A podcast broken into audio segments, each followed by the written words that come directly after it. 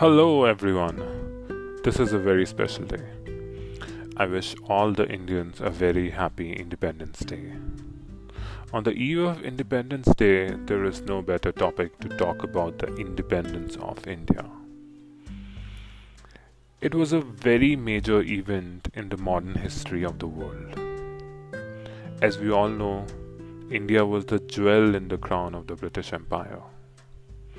Independence of India led to a collapse in the colonial power around the world, whether it was British, French, Spanish or Portuguese.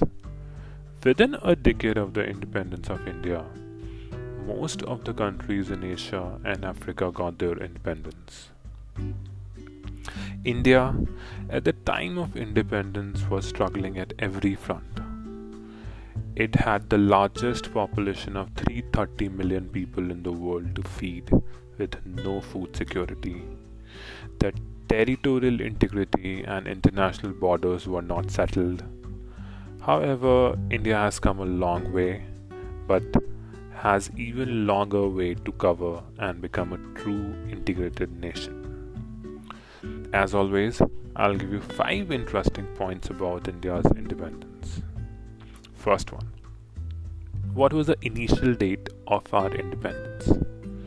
Initially, India was to be freed on 26th January 1948 to commemorate the resolution of Poon Swaraj, which was passed by Congress, and according to which 26th January 1930 was to be celebrated as the first Independence Day. Second. Why and who chose 15th August as the date of independence? Suddenly, due to the changes in the international environment and politics, the British government decided to prepone the date of independence of India and left this decision of the final date on the Viceroy of India, who was Lord Mountbatten.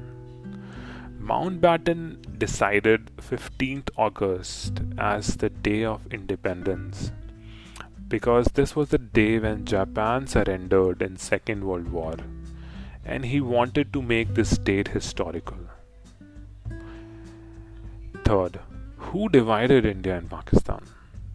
Though in our normal day-to-day discourse, the blame is usually given to Nehru and Jinnah.